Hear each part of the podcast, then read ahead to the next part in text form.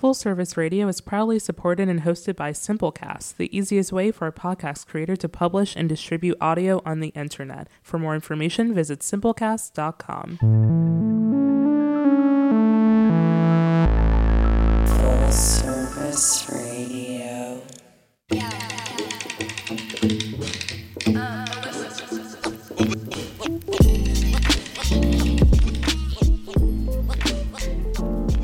Hello, everyone. Welcome to Lunch Agenda on Full Service Radio.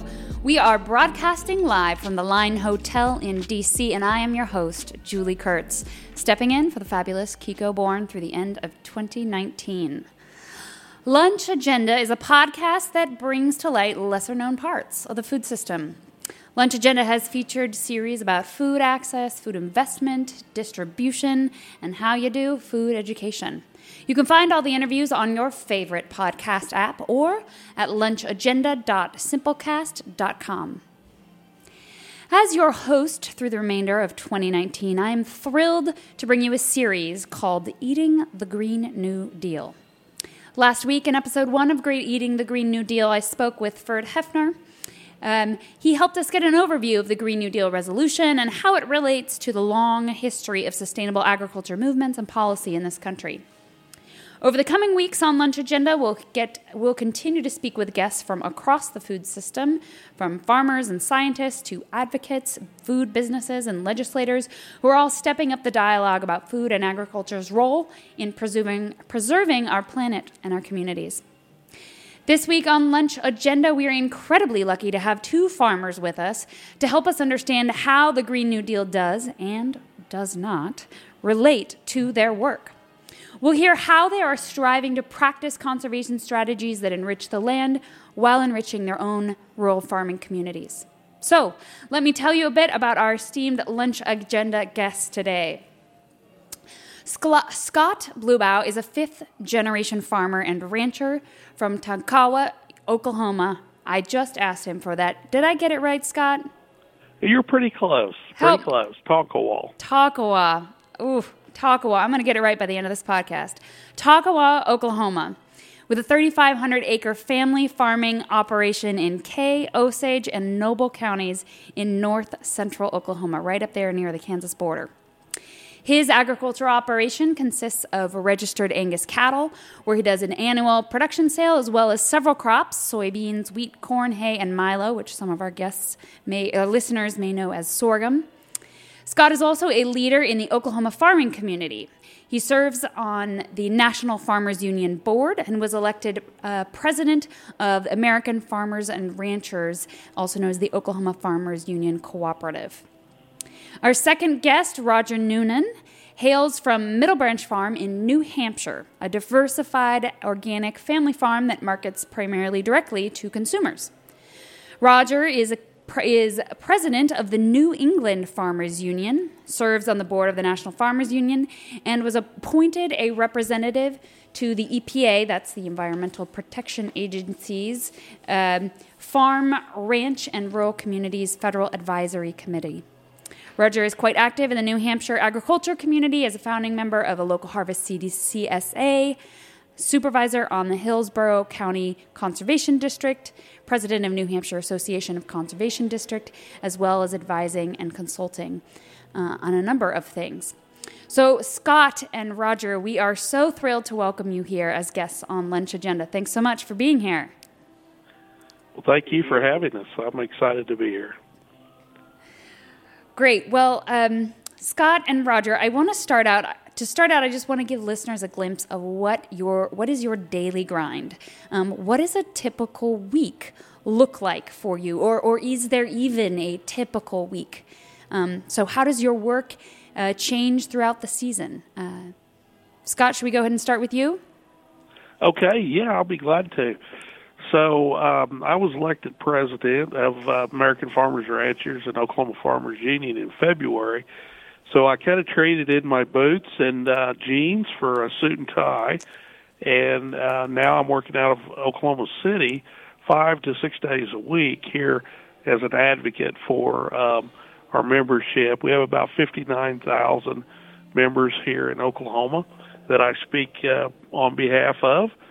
And um, my youngest son now has came back uh, from college and has taken over our family operation there, and um, just this May, and and so he's in charge and he's running things there, and I try to get home on the weekends if possible, uh, to kind of coach him along and help him along and and all. But uh, I'm extremely busy uh, here in Oklahoma City, uh, representing the entire state um, agriculture producers.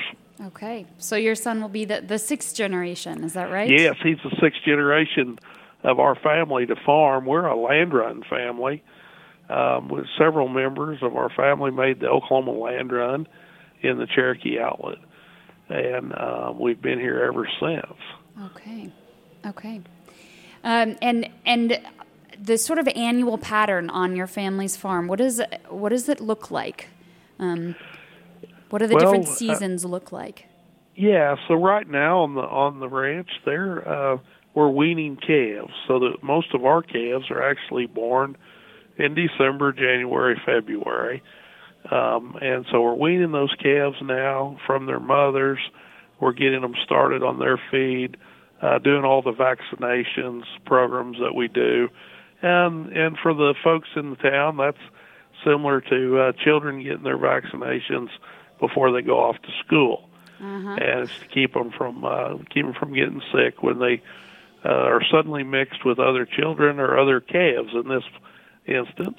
And then we'll put those calves uh, once they're weaned. That's about a seven ten day process. Then those calves will go back out on a winter wheat pasture, and they'll graze that uh, the entire winter until spring. Okay, and you do both crops and pasture. Is that correct? Yeah, so we're just uh, a few uh, days or a few, maybe even a couple of weeks away from uh, soybean harvest here as well. Uh, we have the combines out of the barn, and uh, we're we're kind of, we're ready to go to start that harvest. We're also plant, uh, finishing up planting our winter wheat at this time. So we plant the wheat in the fall, and then it's harvested in June Okay. um, or we will graze it out and uh, we'll leave the cattle on it uh, until June and let them just harvest it naturally and um, and and never pull a combine and harvest the grain that way. Okay, and do are most of your crops for feed, or do you sell them as well? We sell most of the soybeans. Okay. Um, the milo or the grain sorghum uh, we use for most of that for feed for the livestock, okay. and then we produce alfalfa hay as well for the livestock. And uh, we used to sell some, and pretty much now it's all for our own use. Yes, Okay. we have our own feed uh, mill on the ranch, and um, so we make uh, most of our own feed out of the crops that we grow here. Yes. Wow. Okay. Well, that's fascinating. Thank you, Scott. Um, and I think you also have the honor of being the the Lunch Agenda's first Midwestern farmer on the show. Oh, well, great. Yeah, not Well, the first thank you. grain farmer, and, and soon to be followed by other Midwestern farmers. But thanks for breaking the ice for us. You bet. Uh, so, Roger, you are based in New Boston, New Hampshire. So that's a, the part of the country you can really tell that the, the early British settlers, colonists were, were missing home, I think, throwing new in front of everything. Um, so, if I've got this right, you, you farm uh, vegetables, flowers, uh, pastured pork. Um, you do uh, laying heads for eggs as well as broilers, which is a, a very foreboding name for those chickens, and uh, and the, one of the great glories of the North Country, maple syrup. Um, is that right?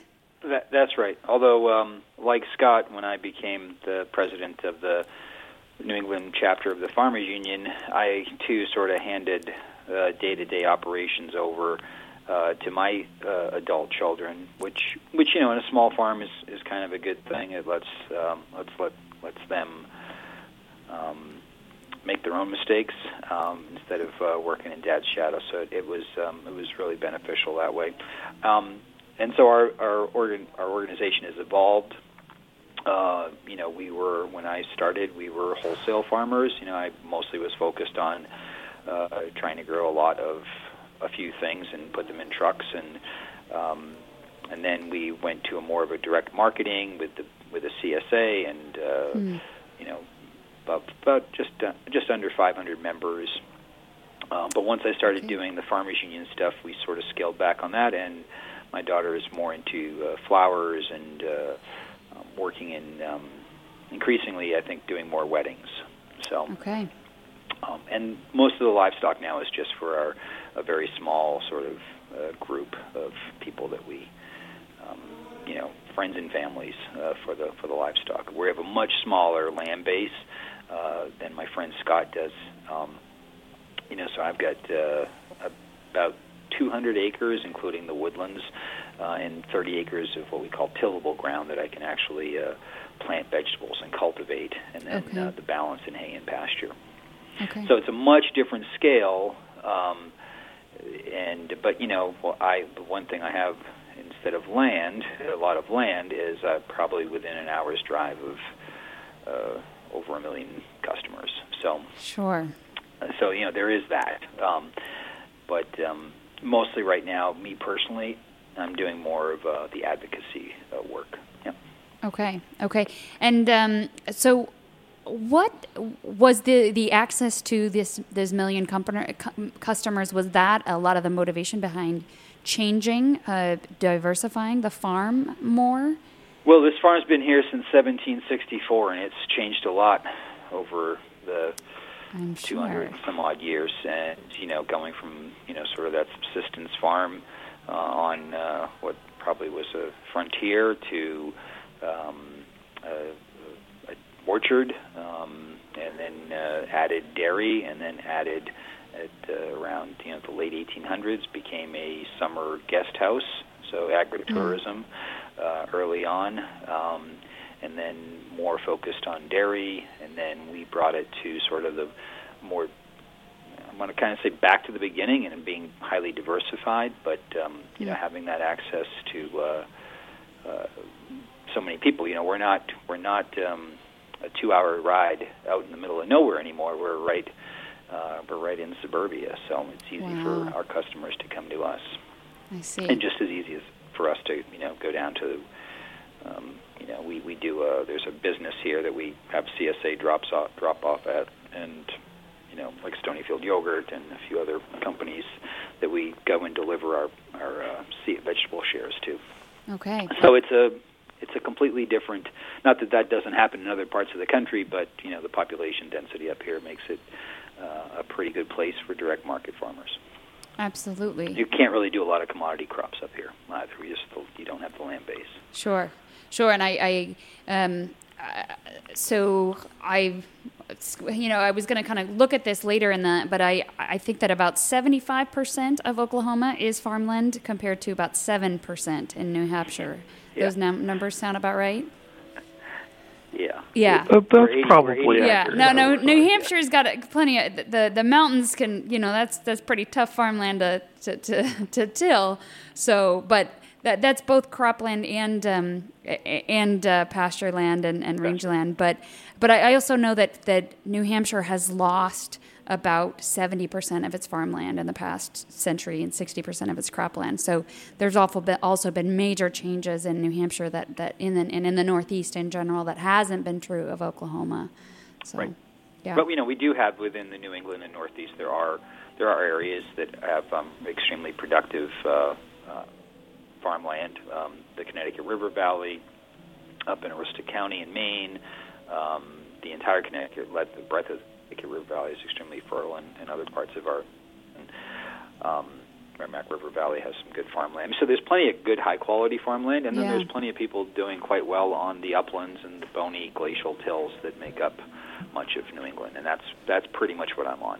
Gotcha. Gotcha. Bony glacial till. Bony Glacial Till. Um, That's a great band name, I think. it could be, yeah.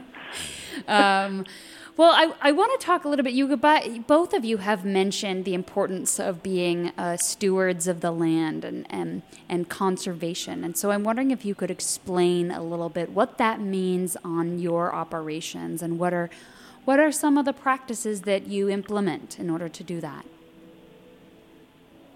Well, I'm going to let Scott take that first because he's in the uh, in the birthplace of modern soil conservation work. So, Okay, yeah, I'll be glad be glad to. So, uh, really, the, the the conservation movement really started here in Oklahoma um, after the Dust Bowl, and uh, just a terrible dry time in the 30s, um, and just had um, with no rain for years and years.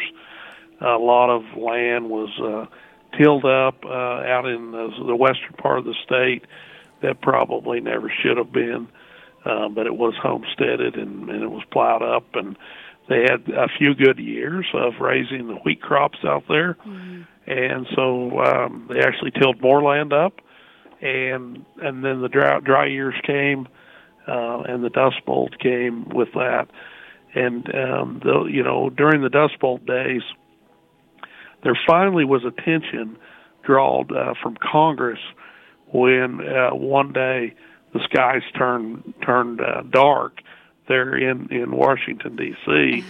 Uh, and as far as New York City, that dust from Oklahoma, Kansas, Colorado, Texas, all blew in, and uh, anyway, terrible, terrible time.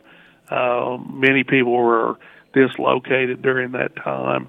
The term Okie uh, actually evolved out of that that Oh, terrible you uh, time Wow. where uh, folks moved to California, uh, packed up whatever they could and left the state because they couldn't, they just couldn't survive, couldn't make a living at all off the land, and so they left here. So after that, um, Roosevelt then started uh, the first conservation course, and um, uh, new techniques were developed for farming here, um, along with shelter belts being planted that you can see to this very day are still in place uh, with both trees and grass.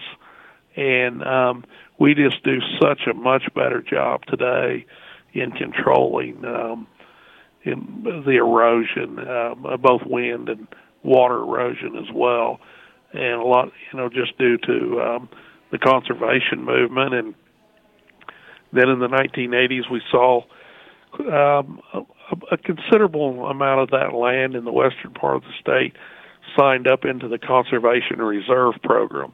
Okay. Uh, so that land was actually planted back to grass and left in a permanent grass stand. And um, so there's still quite a bit of that out there. And then one of the new ideas that that uh, we've been floating around to Congress is a modern conservation program to where we could take. So right now we have this huge surplus of grain um, in the United States, and we're not able to export that grain. There's no buyers for it in the world, so we're just stacking it up, and and we we have the prices that are extremely depressed, fifty to sixty percent below what they were just six years ago, and way below cost of production. But we're still we're still cultivating that land, still farming that land. Um, and so one of our, our, our new proposal here is a, a short-term conservation plan uh, to plant some of those acres into a legume crop, such as a clover or an alfalfa crop, and get it established out there uh, for a period of maybe five to seven years to take that good land, highly productive land, actually out of production to reduce our surplus of excess grain. They're raising the price to a to a level that would um, be sustainable, and uh, at the same time, um, really build the soil up. Um, and we can increase the soil health so much with a program like this. We could sequester carbon out of the atmosphere and into the ground. We can the legume crops would actually produce nitrogen and build the soil, build the health of the soil up. And then we'd have less water and less wind erosion as well here. And so we accomplish so many good things um, by by a conservation program such as this. And then at someday, realistically, the world is going to need that food. It's going to need that grain. And so when when that time comes and that land is needed to go back into production, it will be the soil will be more healthy, it'll be more productive than it's ever been, and it'll raise bigger and better crops to feed a hungry world when it's necessary, And when that land needs to come back into production. So this is not um, this proposal is not for highly erodible land or poor land, but actually good working land that could be idle for a period of of years uh, to actually improve the soil, build that soil health, and then put it back in production when it's actually needed. The, the grain is needed in the world. Yeah, that's our proposal. It's somewhat unique in Yeah. that we're we're we're we're pushing in Congress. Yeah, and I and I realize I want to make sure our listeners kind of grasp what um, what conservation means because we um, we're going to talk more about some of this in in the upcoming episodes. We've got a soil scientist coming up in a couple weeks um, who's going to talk with another farmer in Nebraska.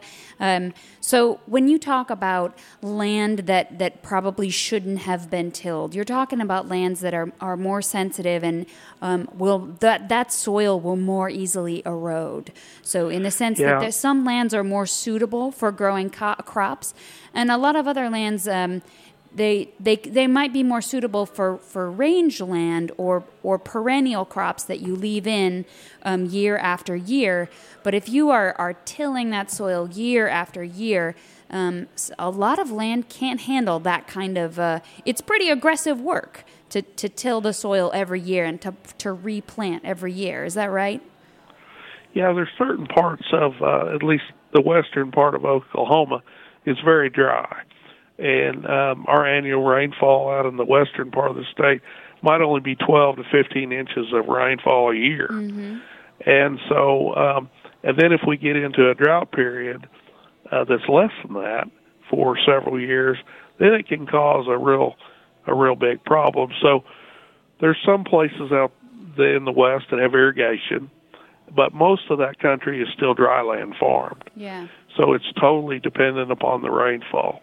And um and there was some highly erodible land that probably should never have been plowed up um as well out there. And the modern And some of that land is now going being planted back to grass, um, and, and used as as cattle grazing Okay. um, or hay production instead of cropping it year after year after year like that.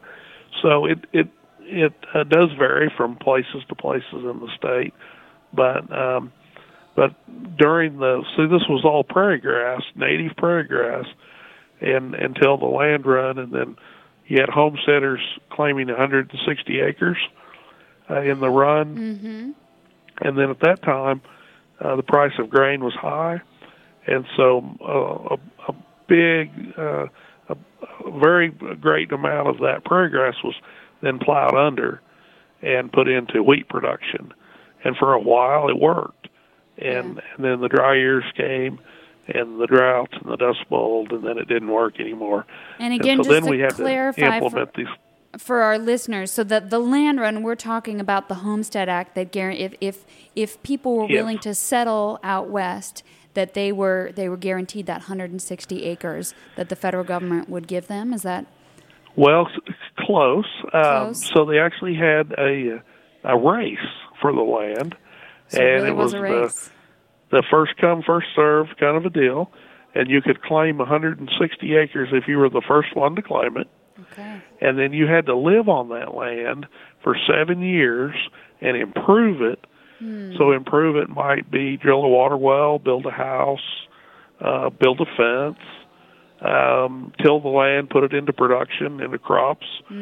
Something you had to do something and live on it for seven years, and then at the end of that seven years, uh, the U.S. government issued land patents to those families, and it was their land at that point. Okay. Okay. So, uh, uh, uh, more the thinking about your mo- the modern conservation program that you were talking about, um, that that Oklahoma is discussing, that almost might be a, a new version of, of the Homestead Act to to think about a new way of thinking about improving the land by thinking about from a conservation perspective and not just a productivity perspective. Right. It's it's it's it's simple. We have an overproduction of grain. Uh, we don't have markets for it. The the world doesn't you know doesn't want our grain right now. So why why keep uh, overproducing and keep causing more of the same issue? Uh, if we can idle some of that land and build the soil health and make it better, um, and do all the good environmental things that we talked about. In the meantime, uh, we just think that's a it's a great thing, and someday the world will need that grain production, but this land will be ready to go back into production, mm-hmm. and and just raise super crops then. Wow. Well, that is um, really exciting to think about what um, what um, what farmers there locally are coming up with. That they're coming up with their own solutions and ideas that could be um, both solutions for the soil and the climate, um, as well as uh, being mindful of of food necessities um, in the future. So that's really exciting. Uh, we're going to take a quick break.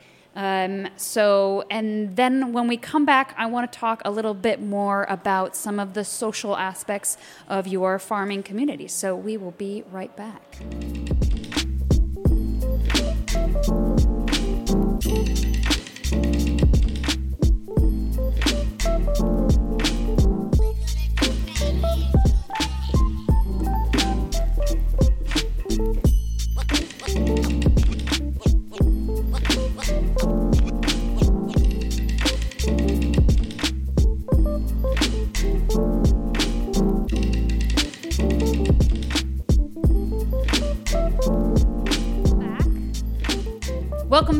Lunch Agenda, listeners. I am your host, Julie Kurtz. We are broadcasting live for the Line Hotel in Adams Morgan, Washington, D.C. We're talking today with Scott Blubaugh of Oklahoma and Roger Noonan of New Hampshire.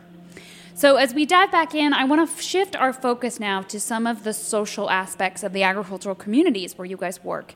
Um, and so, to help paint that picture, I just want to give a, a, little overview of agriculture in both Oklahoma and in New Hampshire, um, and just let some of the numbers paint a picture for us of the similarities and difference. So, Oklahoma, I believe, has a, just shy of 80,000 farms in the state, um, with an average about 435 acres.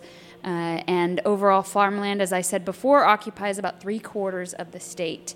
Um, and uh, about a third or so of that land is cropland um, soybeans, corn, sorghum, rye, canola, oats. But over half of Oklahoma's farms um, raise cattle. Oklahoma has more cattle than people, which is more that I can say for DC, for one. Um, and then in New Hampshire, we've got a slightly different story. Um, only about 4,100 farms, and uh, on on about seven percent of the uh, of total land. Average farm size more like 103 acres, um, and uh, as I said before, New Hampshire, like the rest of the New East, has has lost a lot of um, its farmland in the past century. Uh, New Hampshire also has more people than cows, so but despite a lot of these differences, that rural life and agriculture has a, really powerfully shaped some of the culture in, in both in both states and both economies. And so, um, Roger and Scott, I know that that the community aspects, both in the way that you farm. Um, Scott, I know that your family farm invites uh, guests, you host guests, you have visitors. Uh, Roger, you sell directly to consumers. So there's a real relational component the way you farm, um, as well as the way that um, as you have leadership in your community. So I'm, I'm curious diving in with um, thinking about some of your farmer and rancher colleagues. You both um, are leaders in in conservation. That's one of the things that you talk and you promote that you promote. And I'm wondering, would you say that you are are outliers in the way that you farm um, in your community, uh, do others follow or, or also practice a lot of the same environmental conservation practices that you try to implement on your farms? Um, so, I, this is Roger. Um, I would say that I am uh, probably typical. I mean, I am a certified organic farmer, so I'm doing. There are things that I'm required to do by my voluntary participation in the USDA organic program, uh, and that's you know what attracted me to becoming a certified organic grower was the the conservation ethos and and mm. building from the soil up. Right, healthy soils leads to healthy plants, health, healthy planet, healthy people. Um, so that's that's why I got into being organic. It was less about some of the other things that we do in organic, but more focused on the soil because that's where it all starts. Um, and even the conventional farmers are still cover cropping. Our um, and I just want to correct the record. I'm no longer the president of the New Hampshire Association of Oh. Conservation Districts or a supervisor. I've just sort of been, uh, you know, moving on to other things. But- Okay, thanks for that correction. yeah, no problem. Um, but you know, the the conservation districts and our, our state NRCS office are, are doing a lot of work to to promote the adoption of cover crops, minimum till techniques. Um, the districts, uh, many of the districts have equipment. The state association has equipment to rent. Um, so that if you know uh, a farmer like me with 30 acres, I don't need to spend, you know, fifteen, sixteen thousand dollars on a on a no-till seeder uh, to put my cover crops in. That's um, because I would never get the payback on that. Um, you know, a lot of these conservation things that we do do not add to yield. So if you're having a bad year, and a lot of farmers are having a tough year, we were we had a lot of rain. I, I'm not going to complain too much because I know Scott had it a lot worse than we did in Oklahoma and everybody in the Midwest. But you know, we had delayed. We were delayed getting onto our fields to plant, and uh, you know, if I if I have cover crops out there, or I've got to do other things, I'm not making money, and then I'm going to put cover crops out. Um, it, it is an expense that I'm not going to recover. Uh, you know, maybe in the long term I will. Right? It's going to it's going to add value to my soil. So those are always uh, the sort of tough farm side decisions you have to you have to make. As an organic farmer, I don't have a choice. I'm going to do it so I can maintain my certification. But I think for a lot of folks that are struggling in this farm economy, those become more of a challenge, and especially if you have bigger acreage. You know, on 30 acres, it's not. I'm not spending, not breaking the bank to to get my cover crop seed out on that 30 acres of tilled ground. Um, but uh, you know, 3,500 acres, that's that's going to be some seed. So there's Yeah. there's also the relationship between the size of your farm and the impact of these things. And of course, you know, there's more time on the tractor and the more diesel fuel spent, wear and tear on equipment on the bigger acreage. Mm-hmm. Um, they, I firmly believe they do return a, a value. It's just you know two or three bad years in a row, it, it gets harder and harder to Yeah. um, justify the expense in the short term. So that's why um, the USDA, through the Natural Resource Conservation Service, you know, which is authorized under the Farm Bill, what we call Title II, the conservation title, you know, really provides a lot of uh, cost share and technical assistance for farmers uh, to put those practices on the ground. And just to go back to you know Scott talking about um, the Dust Bowl, I mean that is that was the ecological crisis of my father's generation and uh, and my grandfather's. I mean that was that was a big deal, and this country came and acted, you know, took bold action, and that was the Soil Conservation Act, and then the Domestic Allotment Act, the original Farm Bill, and within six years we had reduced soil erosion. So, um, dramatically. I think it was like 60% or something um, of the after the implementation of that act. So, you know, we're we're in a we're in a climate crisis now. Some Yeah. folks aren't comfortable with that term, but I think anybody that works the land uh, has seen um, a lot of volatility in our our weather. If they don't want to recognize it as a climate pattern, the science is certainly there, and regardless of the of the cause, we we know now that we can sequester carbon um, in the soil through good farming practices, um, and we know now that there should there will pro- likely, very likely, be um, a market for farmers to sequester carbon. Um, so if we can be part of the solution, um, I think that's a that's a, a good thing for agriculture. Uh, I think any new market would be welcome at this point, right, Scott? Yeah, I think the economics are extremely tough Yeah. right now. And, And, and you know, it's got all Um, those other benefits.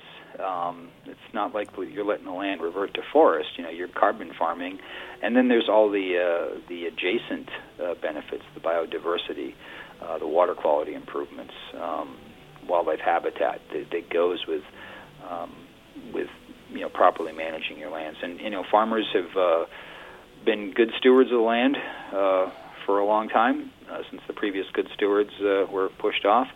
And um, I think that with the right incentives, um, the right tools, uh, they can continue to being um, uh, better stewards.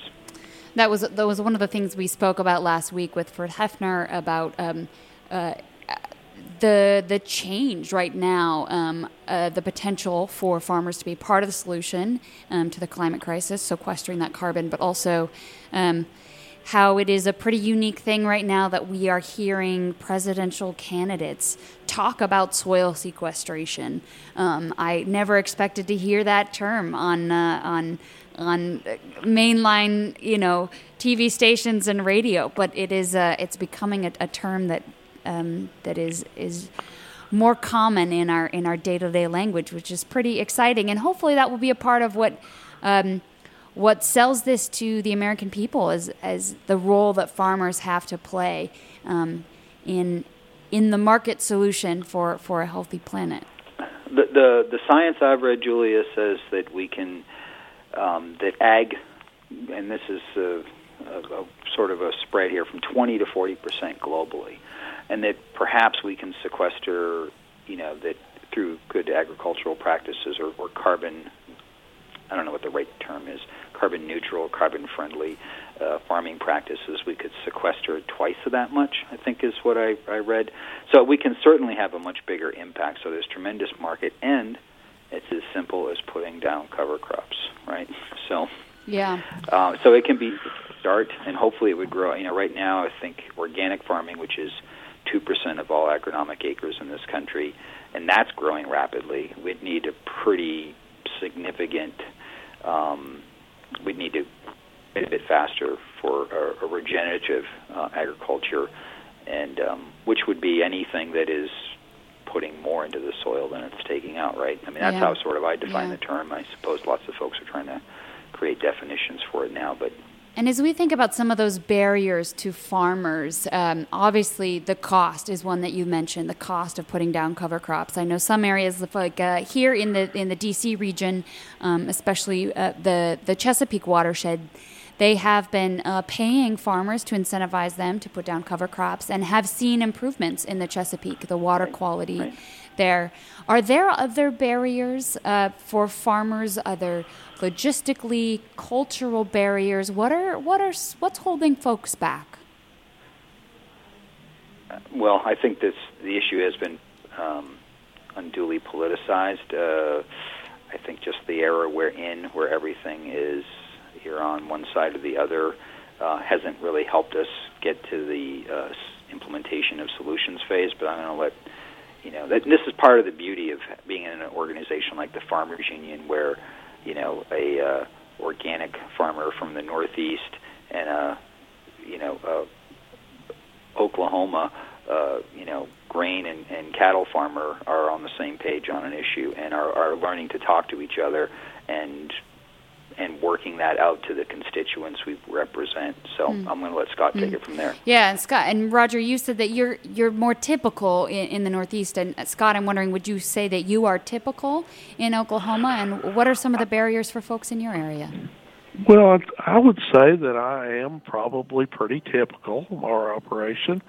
Um, you know, we see more and more no-till being done in our area uh, as as well, and we we actually see some cover crops being planted, um, like um, some radishes uh, that are used to actually break up the soil that a plow used to do, and now the radish, the plant, can actually, with its big taproot, break up the soil, the hard pan, and so then when you do put your crop in, those roots can go down and actually will the land will take in more water, um, and it just makes the again we're talking about soil health, Yeah. but we are seeing a movement to it. Uh, more and more people wanting to do it, and I think some of this is is actually driven by the economics of it. Sure. It is very difficult. We're in an area where we pretty well grow commodities and have a very limited opportunity to sell our products directly to uh, consumers uh, because we are in a very sparsely populated part of the United States.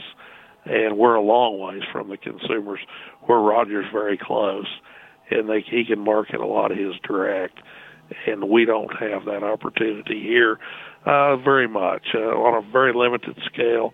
I do sell some beef uh, directly to the consumers here on our ranch, um, but it's a small part of our operation. But I, I think I think uh, really uh, we need a um, a really commitment from the from the entire you know the United States government that hey this is something we need to do and it's worth doing it's worth spending some money on and um, and get some buy-in and get it. I think the farmers and ranchers um, are looking for any way that they can stay on the land and make a living. And when we talk about being a good stewards of the land, the family farmer has always been the very best stewards of the land. Uh, just like on my farm, for five now six generations, our family lives on that land. We eat the food that's produced mm-hmm. on that land. We drink the water that comes from our wells there on that land. And so no one has a, a more vested interest in taking care of the land and being good stewards than than the family farms. But you do need ways to, ways to survive. One generation to the next. Yeah. I was I was going to ask the radishes. Is there a market for those, or are they just planted as cover crops? No, they're just planted as a cover crop, yeah, and um, yeah. and working out those financials is one of the, uh, ch- the challenges. compaction in the ground. Yes. Okay. Okay.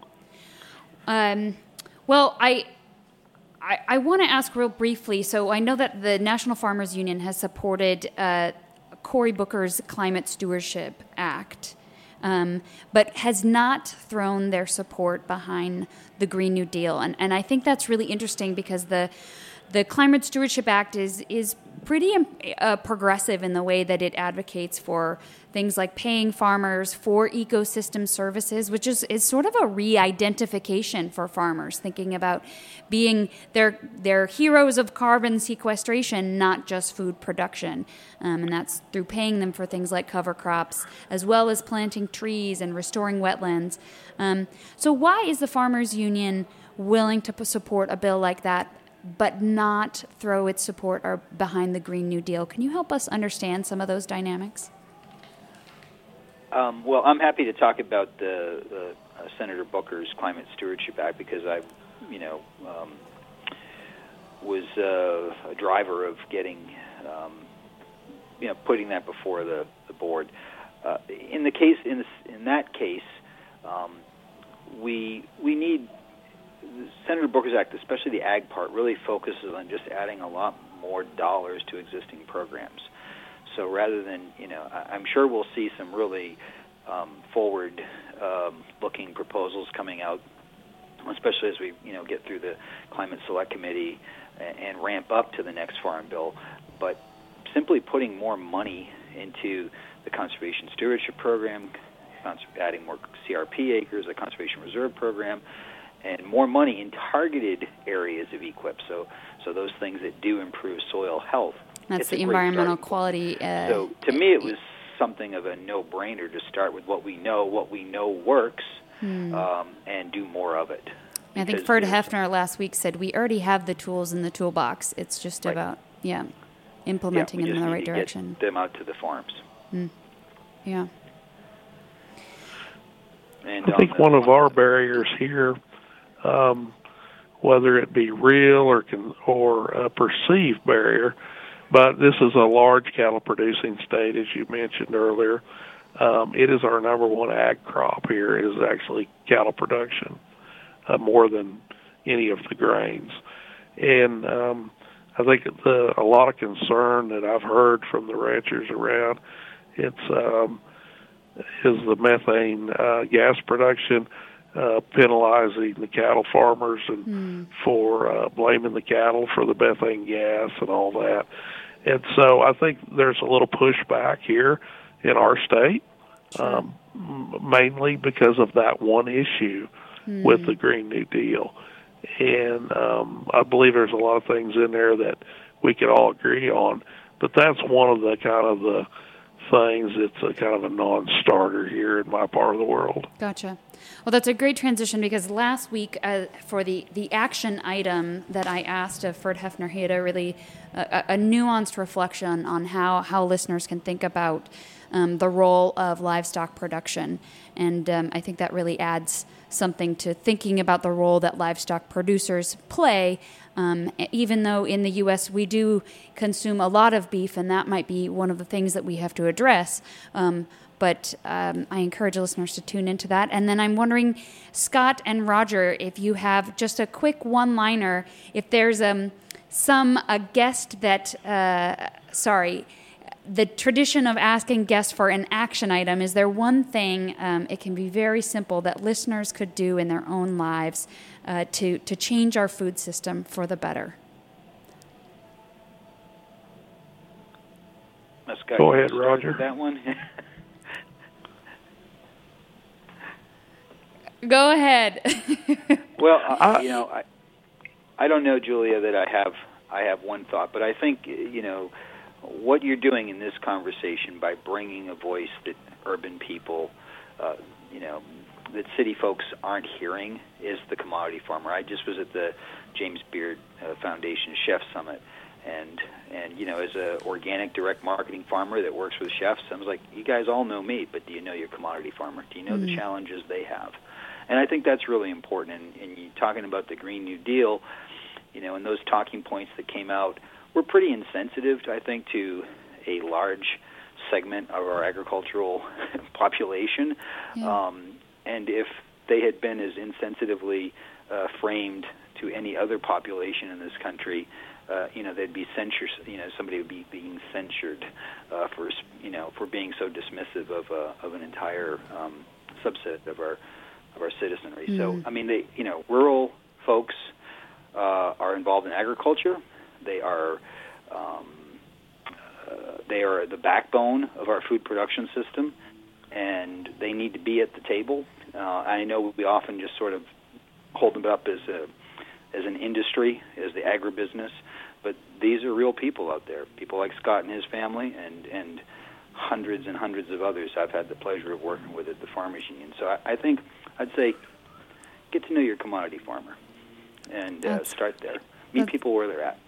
That's great. Hashtag know your commodity farmer and hashtag farmers can be the heroes of sexy soil. there you go. yeah. I would say, uh, you know, I, w- I would uh, challenge the consumers or encourage them to find out where their food actually comes from. Hmm. And um, so sometimes that is very difficult to do. Sure. But uh, but if they can um, know where that food comes from, that um, it came from a family farm and it didn't come from overseas and it didn't come from um, you know big factory type operations, but it came from a family farm.